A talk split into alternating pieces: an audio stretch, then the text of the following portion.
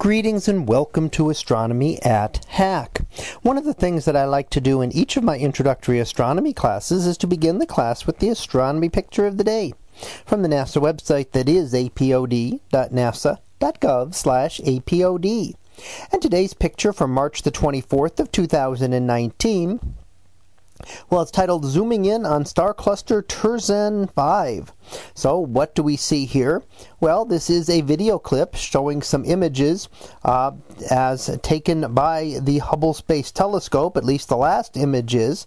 And as you're traveling from the Earth out to this distant uh, globular star cluster. Now, globular star clusters are among the oldest relics of the early universe in the early history of the galaxy. And in fact, they formed as the galaxy was beginning to form uh, very many, uh, very shortly after the origin of the universe. In fact, some of them date back to 12 and 13 billion years old. So they are some of the oldest structures in the universe. And there were probably many of them long ago, and they have since uh, combined with each other and combined with our galaxy, leaving only a few hundred around our galaxy today. And as you play the video, you can see it zooming in into the Milky Way galaxy and into the central portions of the galaxy. And as you do that and get closer and closer, you see the star clouds of the Milky Way galaxy uh, pretty much hiding this star cluster until you get through enough. And as you begin to see it, as you get further further in and approaching 20 and 30 seconds, you start to begin to see uh, this cluster in the distance, and that is the bluish cluster starting to appear around 25 seconds, and it's a very blue globular cluster, and it looks very unusual compared to normal globular clusters, which are very red in color.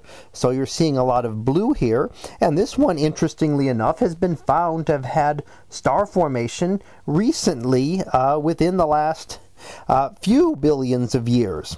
So typically, globular clusters were found to have formed in an initial burst of star formation very early on, often 12 or 13 billion years ago.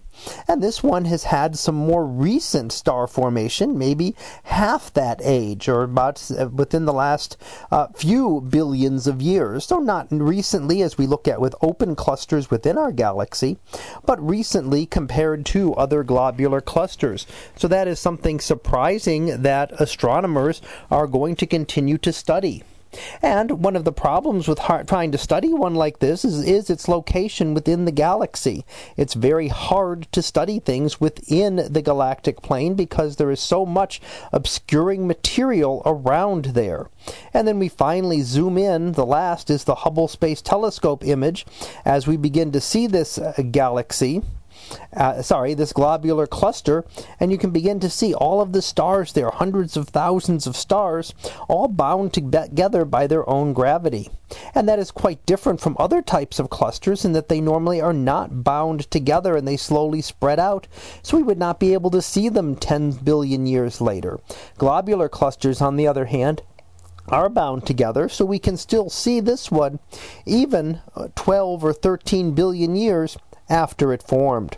So that was our picture of the day from March the 24th of 2019. It was titled Zooming In on Star Cluster Terzan 5. We'll be back again tomorrow for the next picture, previewed to be Galaxy Wreck. So we'll see what that is about tomorrow. And until then, have a great day everyone, and I will see you in class.